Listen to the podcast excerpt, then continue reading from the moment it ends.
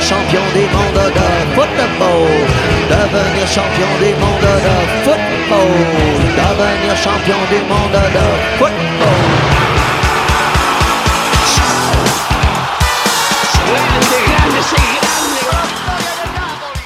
De la FIFA, la AFA, la CONMEBOL, los árbitros, el VAR, el fútbol para todos, el fútbol para pocos, los representantes, los intermediarios, los que ponen la plata, los que se la llevan,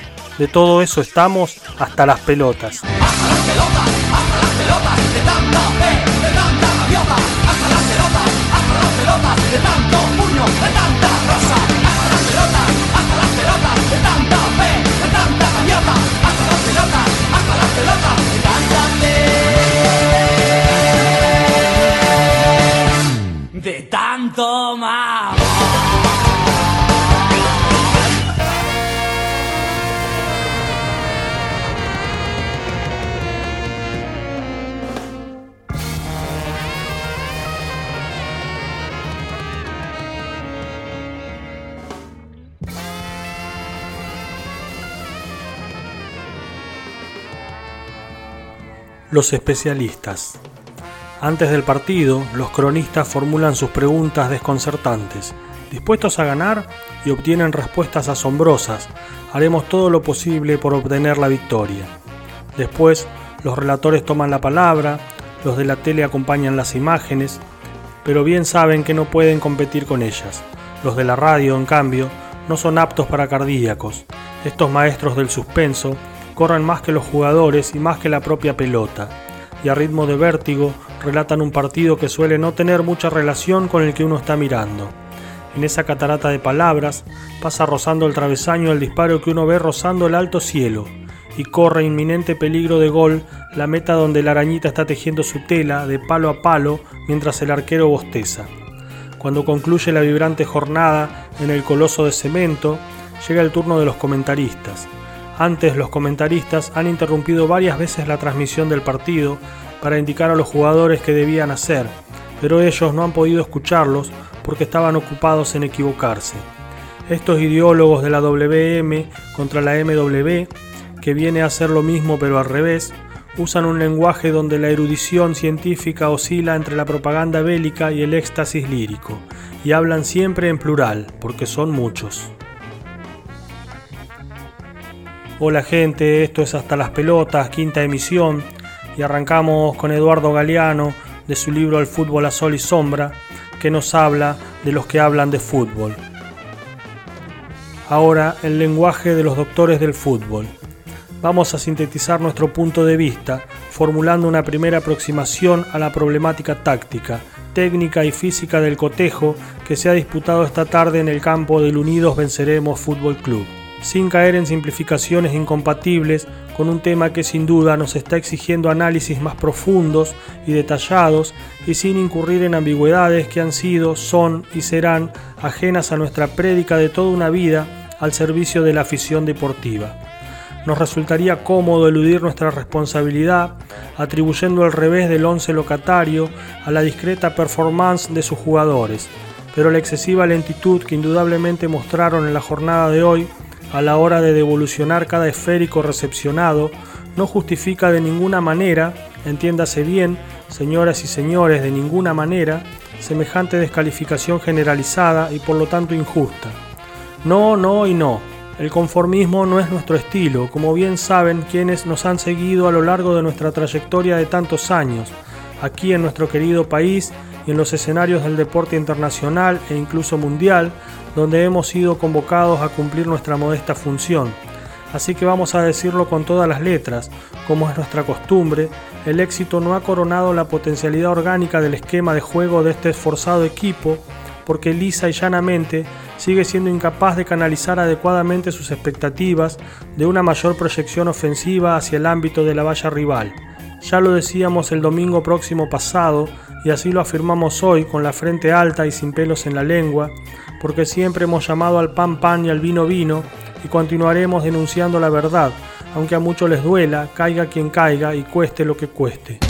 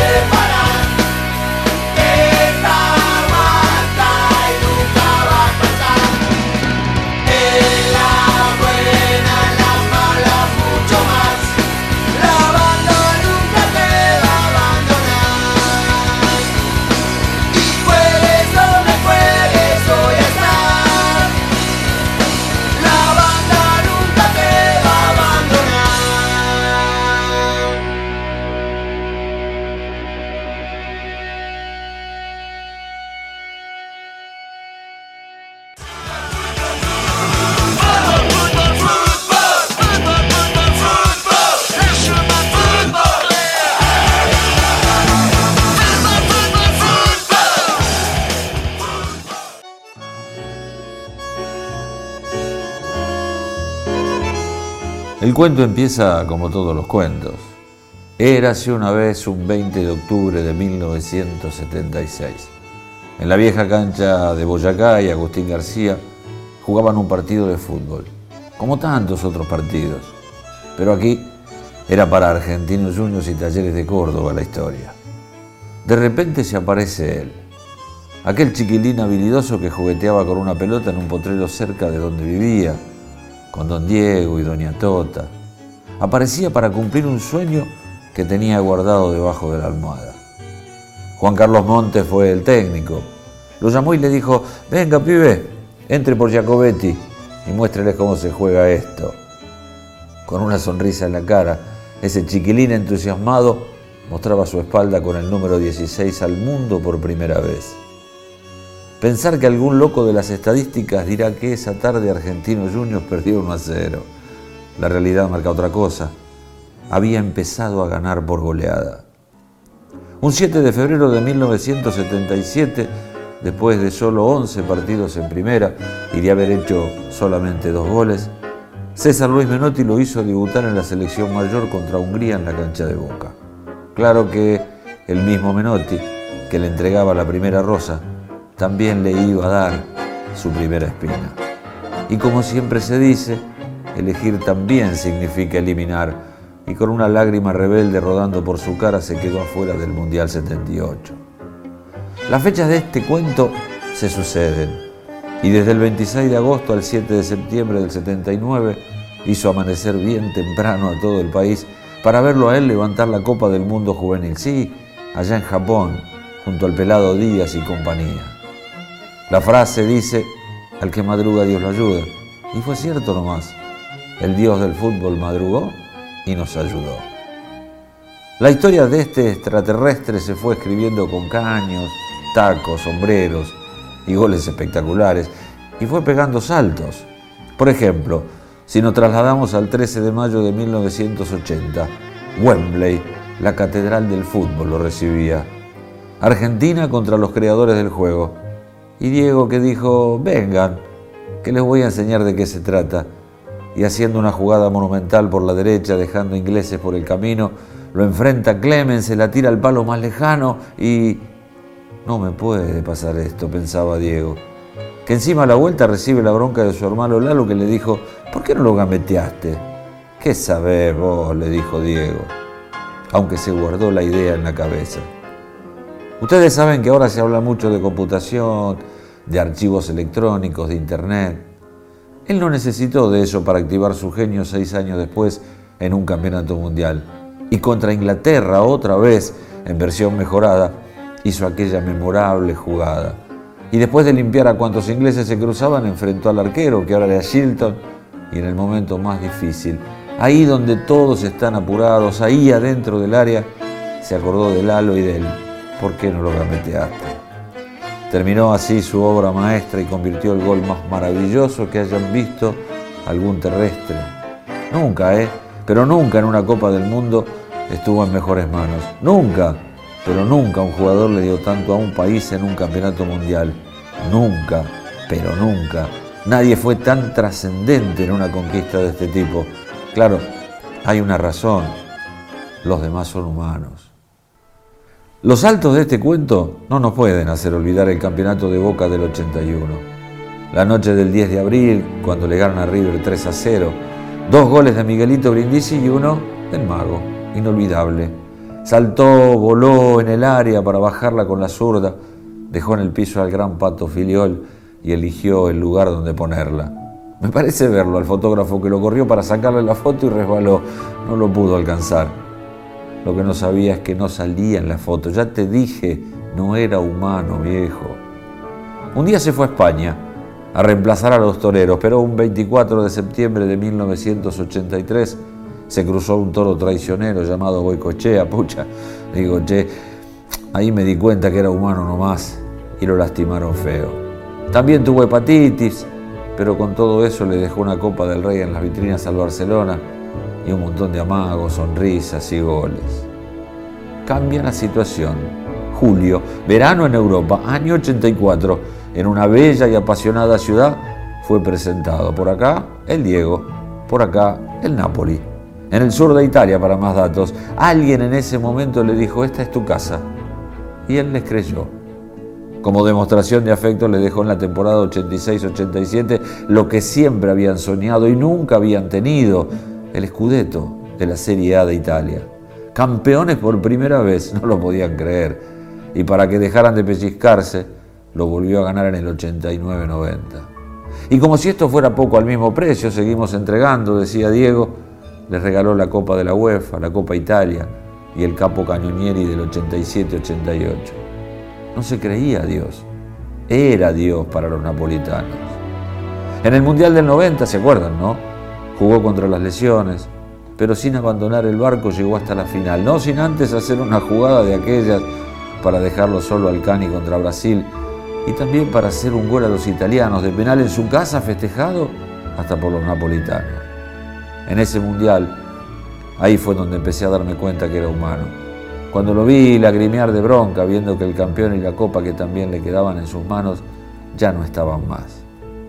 Saltos y más saltos tiene este cuento. Y en 1994 nos situamos en los Estados Unidos, un partido contra Grecia y, como bien dice Alberto Cortés en la canción de Simplemente, Diego nos legara como herencia su último gol, su última pincelada histórica inolvidable, haciendo sonar a la banda para darle el último toque a la red con un zurdazo al corazón. Algún loco por ahí dirá que ahora no estás, que te fuiste, que no te vemos más con los colores de Argentina, que no te vamos a ver con tu novia de toda la vida, la pelota. Algún loco dirá que esa 10 que tan linda te quedaba ya es leyenda. Déjalo. Hoy este cuento dice que estás cumpliendo un año más y en las últimas páginas, como si todo el mundo las escribiese, se ve escrita una palabra, gracias. Gracias Dios por traerlo. Gracias fútbol por haberlo elegido entre todos los deportes. Gracias linda pelota por haberlo amado tanto y dejarte amar de esa manera. Gracias siempre Diego por haber jugado de esa forma, que en definitiva es la que más nos gusta a todos. Simple simplemente Diego.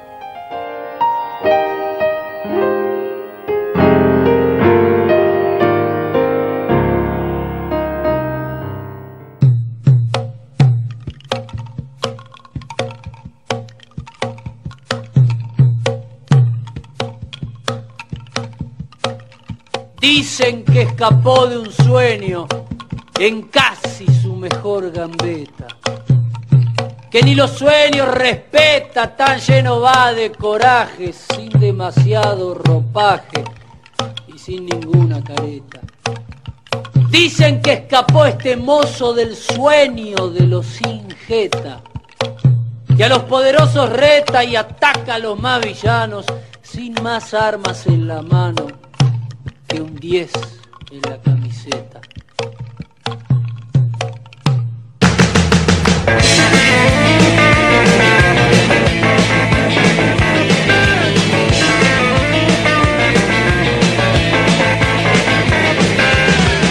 del cielo brillante balón. Toda la gente y todo el mundo ve una revancha redonda en su pie. Todo el país con el corriendo va. Caen las tropas de su majestad el norte de la Italia rica. El papá dando vueltas no se explica.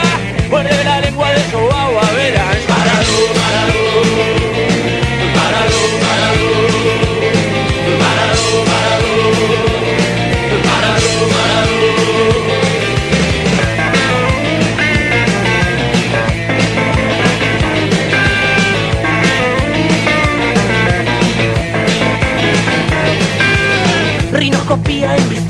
a cualquier, a cualquier día del poder letal. Rinoscopía, cuerno de marfil, filo platino para reventar. Y la champaña que descorchan hoy, guardan los corchos para un bote. Que viene el río de la prelaje, y ya no hay goles que desbordar. Parado,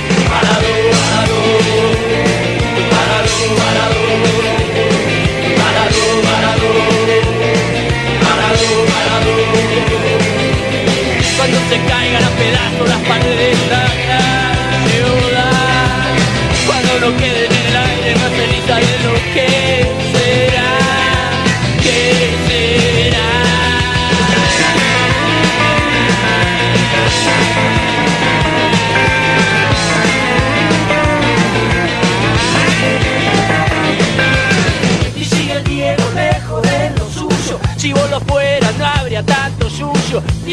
gasafíos por el tobogán. Va para arriba barriendo, ¡ja!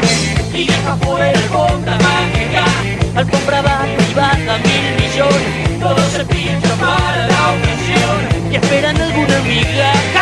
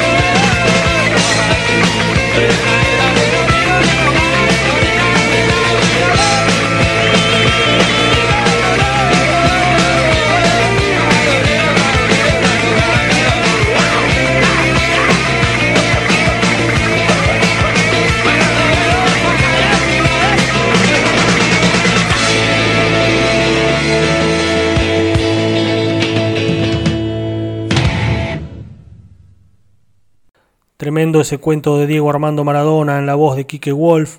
Y qué mejor compañía que Maradó, esa canción que los piojos le hicieran hace unos cuantos años y que lo pinta tal cual es. Por suerte hay mucho material de Diego, muchas canciones que vamos a ir compartiendo en programas de a poquito, en cuenta gotas se lo voy a ir largando. Ahora vamos con otro cuento de un abonado, esto es Fontana Rosa, lo que se dice jugador al fútbol. Sí, sí, claro, por supuesto. Usted me menciona todos esos nombres y lógico, yo no le voy a decir que no, porque yo también lo he visto. Los he visto a todos. Usted me habla de Ramos Delgado, del peruano Meléndez, y sí, por supuesto, no le voy a negar que han sido grandes zagueros, grandes jugadores. Le digo más, yo le voy a nombrar algunos otros de los cuales por ahí no se habla tanto, pero eran jugadores de gran calidad. Le nombro sin ir más lejos a un Valentino. No sé si usted se acordará de él, un 2 que jugaba en Argentinos Juniors, Valentino y Ditro. En ese gran equipo con Pando, Carceo, ¿eh? Un jugador técnico, fino. O si no le nombro a Casares, la Chocha Casares, un morocho que jugaba en Central, que era un jugador de cuello duro, una niña jugando. Claro, ¿qué pasa? Que por ahí fueron jugadores que jugaron siempre en equipos chicos, y usted sabe bien, no nos vamos a engañar que la prensa porteña se ocupa siempre nada más que de los grandes, porque no nos vamos a engañar pero además de los nombres que usted dice, que yo le reconozco que han sido fulba, pero fulba de calidad, yo le puedo nombrar otros, mi amigo. Eso sí que eran jugadores, y se lo digo, usted perdone, con el derecho que me dan los años que uno lleva viendo fulbo. ¿Qué edad me dijo usted que tenía? Bueno, ya ve, le llevo como 30 pirulos, y entonces le puedo nombrar a jugadores como el gallego Pérez, jugadores que le han dado lustre al fútbol nacional, pero jugadores, jugadores, lo que se dice jugadores que usted no los iba a ver reventando una pelota o tirándola afuera a la marchanta. Jugadores que usted los veía y daba gusto. No como estos animales que usted ve ahora, hágame el favor, que cobran lo que cobran y no saben dominar un fulbo. Dígame la verdad. ¿Me vienen a hablar de perfumo, de pasarela? Por favor. Son jugadores fuertes, sí, rápidos. Pero no me los va a comparar con un Pérez, con un Domingo de Guía. No me los va a comparar. Lo que pasa es que ahora aparece cualquier fullback que pega un par de patadas y ya dicen que es mariscal del área, patrón del área, déjeme de joder. Ahora sí, eso sí, yo le reconozco que todos estos jugadores que usted me nombraba han sido fenómenos, grandes jugadores dentro de ese puesto. Un puesto que es muy jodido porque usted sabe que si falla el 2 es gol seguro. Y eso que en general estamos hablando de fullbacks, que fueron grandes jugadores en una época en que el fullback se quedaba atrás y se la bancaba solo, nada de tener el 6 al lado como ahora, que la llevan mucho más aliviada. Yo le reconozco que todos estos han sido grandes jugadores, pero si yo le tengo que nombrar un fulbá, centro, jugador al fulbo, pero lo que se dice jugador al fulbo, jugador al fulbo, lo que se entiende por jugador al fulbo, yo no lo dudo un momento, Palito Salvatierra. Ya sé, ya sé, usted no lo habrá sentido nombrar porque claro, yo le estoy hablando de unos 15 años atrás y además de un jugador que nunca vino a jugar a Buenos Aires. Le digo más, nunca jugó en primera, nunca jugó profesionalmente, al menos no profesionalmente como lo que se entiende por eso. Pero vaya usted todavía hoy a preguntar en algunos barrios de Rosario por Palito Salvatierra. Vaya y pregunte, y en barrios futboleros, ¿eh? barrios futboleros, futboleros, que han dado al fútbol nacional montones de glorias nacionales. Lo que pasa es que Palito nunca quiso firmar para ningún club profesional. Vaya a saber, cada uno es dueño, yo no soy de meterme en la vida privada de nadie. Y eso que yo a Palito lo conocía bastante. No personalmente, no éramos amigos porque no éramos del mismo barrio. Él era de Saladillo y yo siempre vivía en Tablada. Pero eso sí, le digo que hacían cola para llevárselo. De Central lo iban a buscar todos los años, incluso ya de grande. 22, 23 años, lo seguían yendo a buscar para que firmara. De Ñul también, y de Central Córdoba. Bueno, de Central Córdoba ya lo tenían cansado pidiéndole que jugara para ellos. Claro, lo veían jugar en los nocturnos o en los torneos de la zona y se volvían locos de pensar que ese jugador no estuviera jugando en primera. Porque le aseguro de los que han estado jugando en primera, ninguno, ninguno le ata los botines a Palito Salvatierra una prestancia, una calidad, una elegancia, un jugador de cabeza levantada, sereno. Era, mire, un arcángel ese hombre en el área. Para colmo rubio, alto, delgado, y jugador técnico en partidos que no son para ser muy técnico que digamos, en partidos chivos, en clásicos de barrio, con las hinchadas de los equipos ahí nomás, al lado de la línea de fuera, muchos chupados, gente de andar calzada con bufosos, con púas, cancha donde las líneas de la cancha estaban marcadas con zanjas, no con líneas de cal, y donde el fuera se hacía respetar con policías a caballo que se la pasaban recorriendo todo el contorno de la cancha para que la gente no se metiera adentro.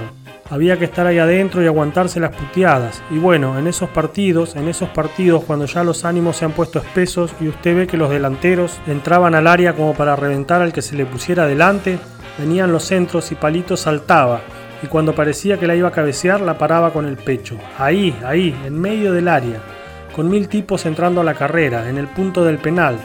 La paraba con el pecho porque no cabeceaba nunca, no le gustaba cabecear, no sé, no le gustaba. La paraba con el pecho, la ponía contra el piso y ahí empezaba. La pasaba para acá, para allá, hacía pasar a un tipo, a otro, en una baldosa, ¿eh? en una baldosa. Y salía, che, salía el fulbo pegado al botín y sin mirarlo mirando de lejos, medio como si no le importara, pero ya bichando a los delanteros para meter el pase. Parecía que pensaba en otra cosa, mire, eso era lo que daba más bronca. Y metía el pase 30 a 40 metros. ¿Se acuerda de Sachi? Una cosa así. Nunca rifó una pelota, pero nunca, nunca. Yo he visto morirse un viejo al lado mío pidiéndole que la tirara afuera, un partido contra Palermo. Tirarse al suelo, tirarse al suelo palito salvatierra, ni soñar, ni soñar, si casi no corría, tranqueaba. Parecía que adivinaba dónde iba la pelota, le juro.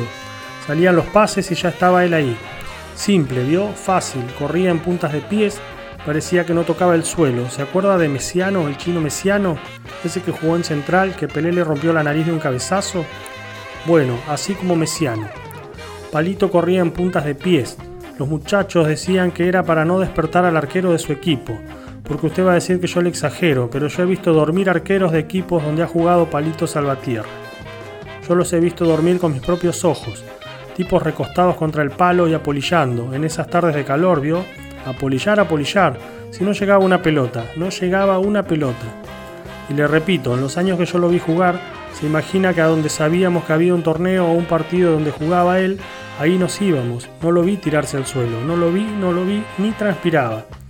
¿Vio lo que son esas canchas? Pura tierra. Cuando llueve es un barro que no se puede creer.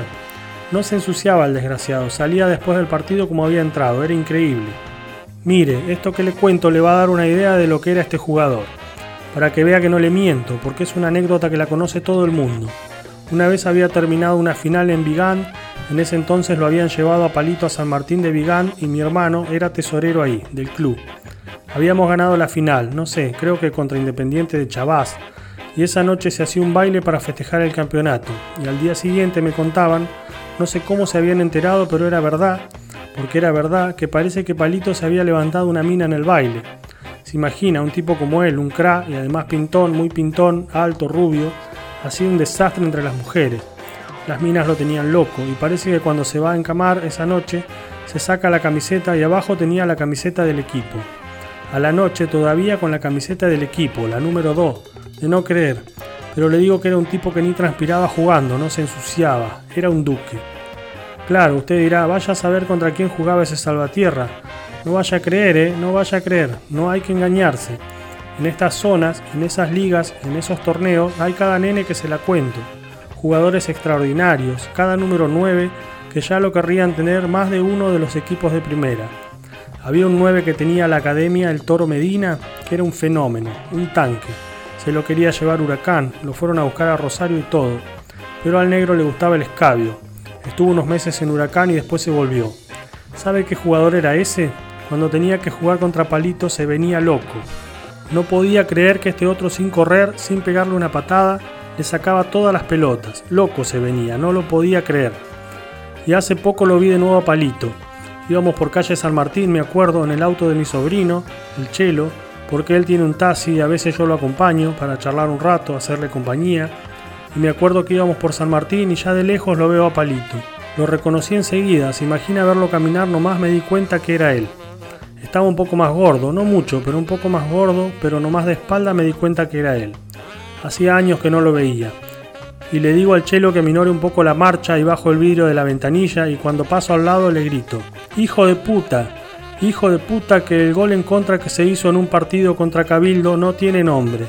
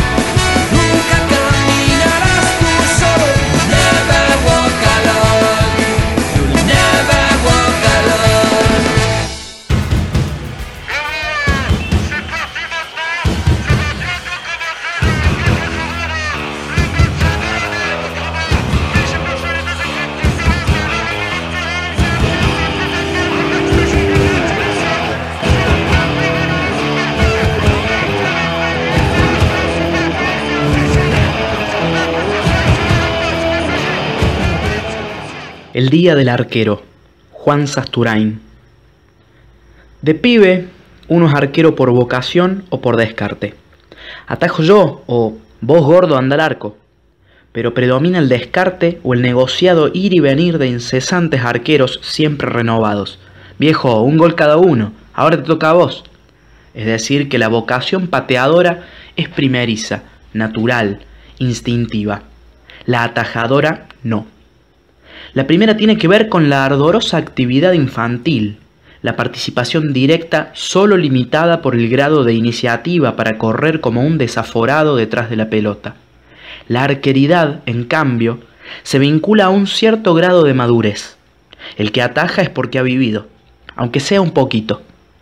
Y vivir es tener conciencia de la malaria, entre otras cosas, trascender el juego y asumir que se puede perder. El arquero apuesta siempre y no tiene empate. Tanto el gordito que se banca las puteadas porque no le salió al habilidoso que venía con pelota dominada, como el vocacional que la perdió en un lujo y también es masacrado sin piedad, ambos aprenden de salida eso de el puesto más ingrato. Como el referí, el arquero suele ser bueno cuando pasa inadvertido, cuando hace fácil lo difícil, cuando simplifica. Se repara en él cuando se equivoca y su error no es suyo solamente. Todos los demás lo pagan por él y él paga por todos. Pobre, maneja culpas. La figura en el marco. El arquero está bajo el arco de triunfo, bajo las maderas de la horca, enmarcado, listo para el fusilamiento o el passepartout de la gloria. El arquero es el único protagonista trágico del fútbol. No tiene ninguno de los yeites que suministra el respiro, la borrada ocasional de tirarse un rato a la punta o de volverla rápido, como los volantes y delanteros. El arquero no. Los postes son muy finos para esconderse. La red es transparente. No es casual que en los grafodramas de Medrano, aquella memorable tira gráfica unitaria de la nación, los motivos deportivos fueran casi siempre protagonizados, agonizados, por el arquero. Balinazo en el travesaño, pique en falso, fogonazo de fotógrafo enseguecedor. Porque hay una verdad espantosa. Los goles se los hacen al equipo, pero el vencido es el arquero. Y fíjense si no, hay un premio para el goleador, pero no para el hombre del arco. Los goles los hace uno, la valla menos vencida la defienden todos. Que el arquero suele ser el hijo de la pavota está demostrado por la iconografía deportiva de todos los tiempos.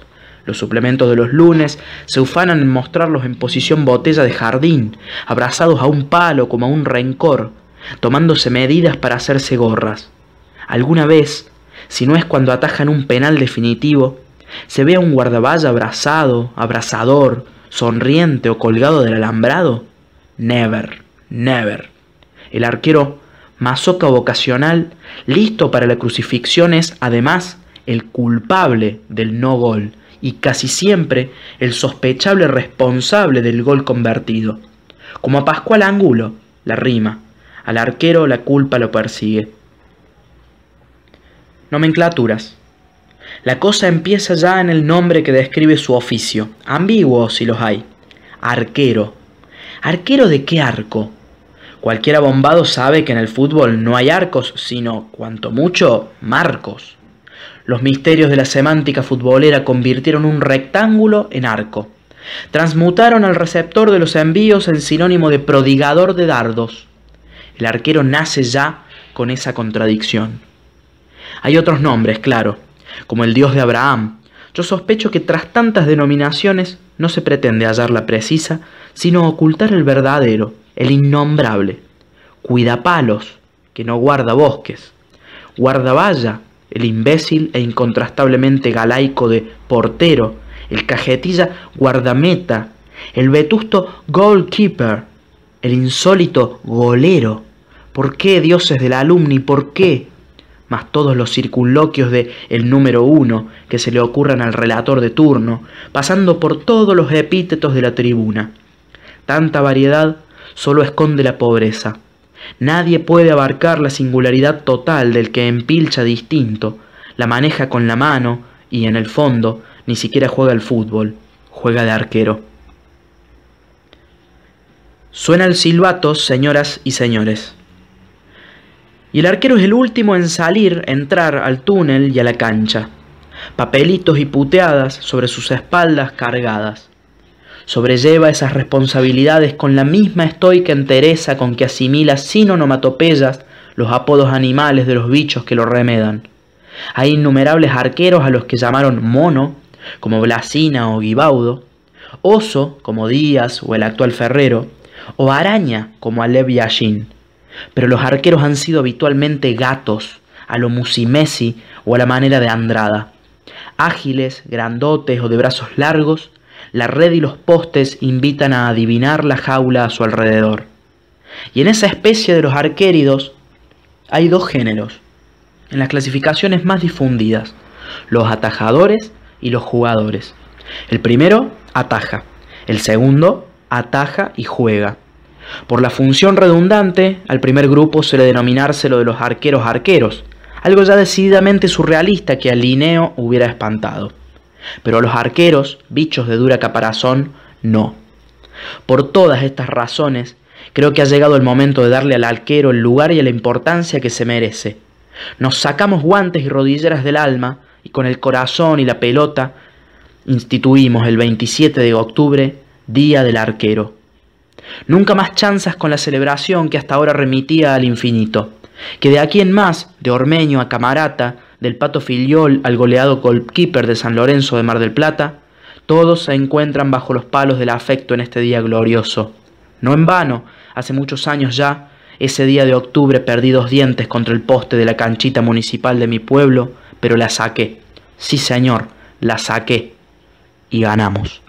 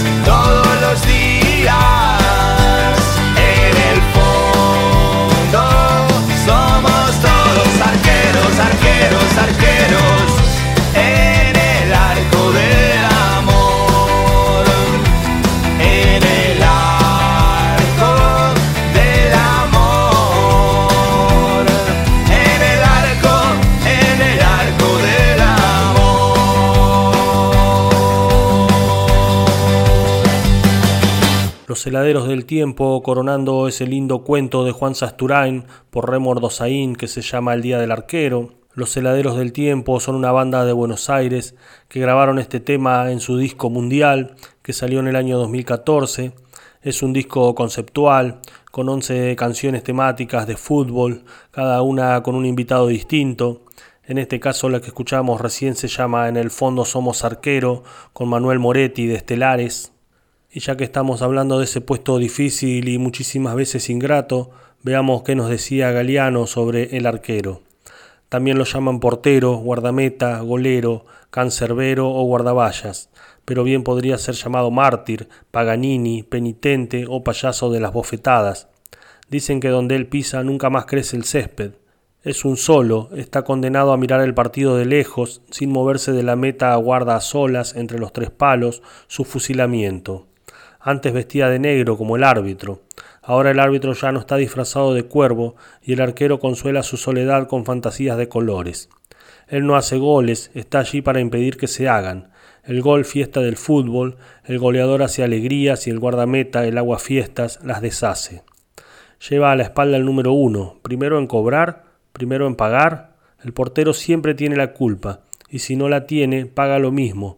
Cuando un jugador cualquiera comete un penal, el castigado es él, allí lo dejan, abandonado ante su verdugo, en la inmensidad de la valla vacía, y cuando el equipo tiene una mala tarde, es él quien paga el pato bajo una lluvia de pelotazos expiando los pecados ajenos.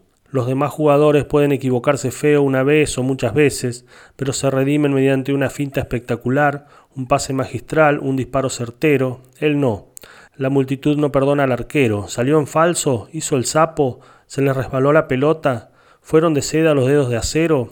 Con una sola pifia el guardameta arruina un partido o pierde un campeonato, y entonces el público olvida súbitamente todas sus hazañas y lo condena a la desgracia eterna. Hasta el fin de sus días lo perseguirá la maldición.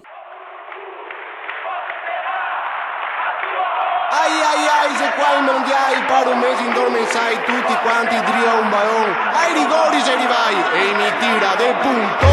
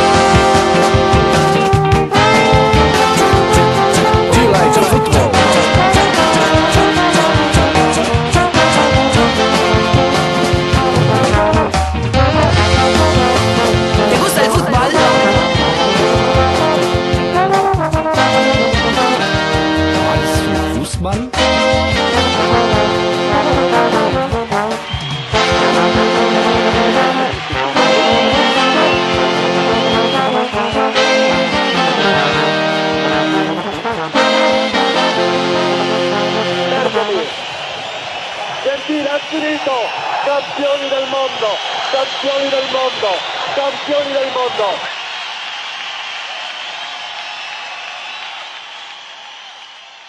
Un cuento de Fontana Rosa ahora, ¿viene bien?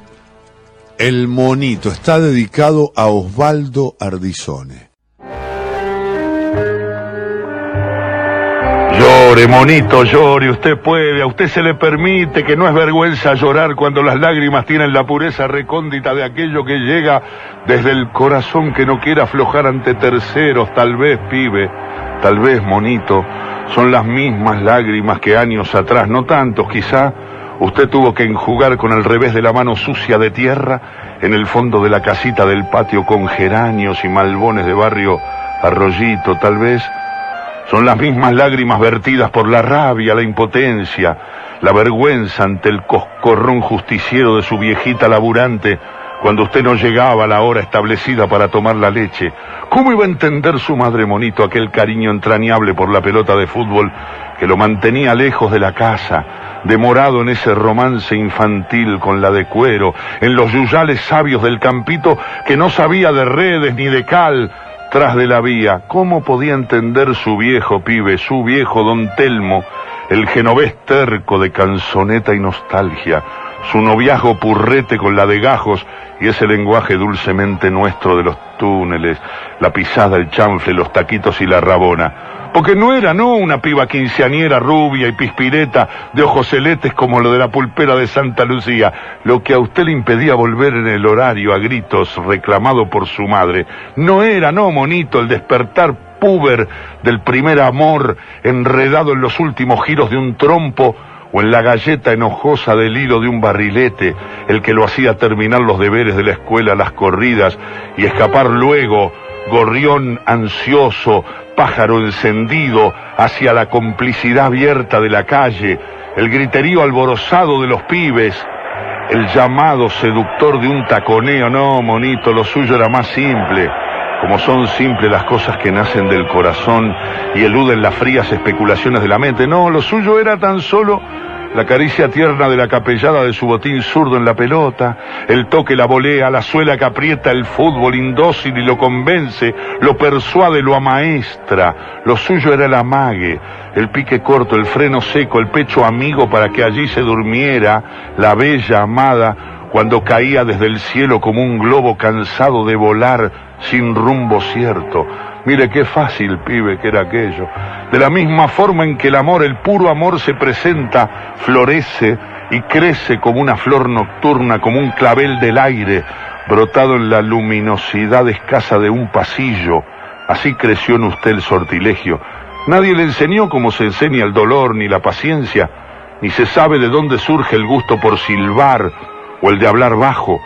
Usted ya lo traía impreso, se lo digo, quizá desde el fondo de la historia de ese barrio que ha visto nacer a tantos ídolos y, guarda en el aire la vibración, el eco, el reverbero de miles de goles gritados en la tarde, atronando el cemento, quebrando la quieta y asombrada calma de su río. O lo aprendió como se aprenden estas cosas, mirando a los demás, tratando de atrapar con ojos asombrados el misterio metafísico del chanfle. Sí, la secreta ley física que hace que la pelota vaya hacia allá y dé una vuelta. Por eso, por todo eso, pibe, no se inquiete si lo ven aflojar y su mirada se empaña como el cristal de una ventana cuando recibe el tamborileo sonoro de la lluvia. No, llore, monito, llore, usted puede, a usted se le permite. Así lo soñó usted tal vez un día allá, aferrado a la almohada confidente de su cama en la casita del patio con geranios y malbones y algunas noches de verano cuando el calor aprieta y el sueño viene. Ya está el mago de varita presta, ya está el ilusionista sutil que hace creer en cosas que no existen y miente en el dorso de su mano y se ocultan pañuelos, palomas, barajas. Está en el medio de la cancha y su eterna enamorada, la pelota parece que se ha ido, está inmóvil. El monito arranca y empieza el toque, el pelotazo sabio de la zurda precisa de ese jugador bárbaro. Brotan conejos, luces multicolores, toques lujosos. El público se deleita. Ya la metió de nuevo bajo el pie, la mostró, ahí la tenés, es tuya, dicho, pero no está más, la sacó. La puso en otro lado, la cambió de lugar. La marreteó de nuevo, allá está el compañero, el win derecho, no lo ha visto, pero gira y le pone el pelotazo desde 40 metros en el pecho. Solo faltan los clarines, las fanfarrias, el galope de los corceles blancos, así lo soñó usted, tal vez un día, monito. Ya el espectáculo termina y a pesar de la magia del inside, a pesar de sus monias y regates, pibe, A pesar de las cuatro pelotas de gol que usted puso en los pies del centro forward, el partido se agosta en la chatura aburrida del empate, pero faltaba la carcajada, el cierre magistral, la pincelada del artista que deposita por fin sobre la tela e ilumina el azul a viva grises, ruboriza las sepias. Faltaba nomás la carcajada, ese balón que llega de atrás como un balazo, el pecho receptor del entreala, tan afecto a refrenar mullido el rebote previsto de la bola. Ya empieza la danza, el giro sobre un pie para enfrentar al arco y el resbalar mansamente de la globa del pecho a la rodilla y allí hasta el suelo, allí en la temible ferocidad del área, allí donde la puerta de las 18 se convierte en muralla, donde hay piernas, codos, tapones alevosos y guadaña. Allí la puso en el piso el entreal, allí en esa media luna, y se metió en el área con pelota dominada. No sé si hubo un caño, fueron cuatro. Quebró la cintura, pisó el cuero. Pareció en un momento que pateaba, se le vinieron dos, se cerró el cuatro, pero el monito la llevaba atada. Tal vez ya no me acuerdo, decime vos si miento. Pero quedó frente al arquero y la puso en un rincón de cachetada, no, el cachetazo mordaz, el del reproche, sino el empujón cordial, el que te aprueba, la palmada que se da un pibe y se le dice, cruzá que yo te miro, pibe. La pelota entró pidiendo permiso y ni tocó la red de puro cauta. Luego el pibe se fue hasta su tribuna y dentro de su puño apretó el gol. Lo abrió de golpe y fue otra vez paloma y carcajada. Llore, monito. Así lo soñó usted tal vez un día en la casa de malbones y geranios del barrio Arroyito y se quedó en sueño nomás, no se dio nunca. Tan bueno que parecía usted de purrete, nunca llegó a jugar ni en la tercera. Y en el equipo que se arma en la oficina, a veces lo ponen un rato y otras nada. Está gordo, pibe, algo pelado, y me han dicho que ya ni va a la cancha.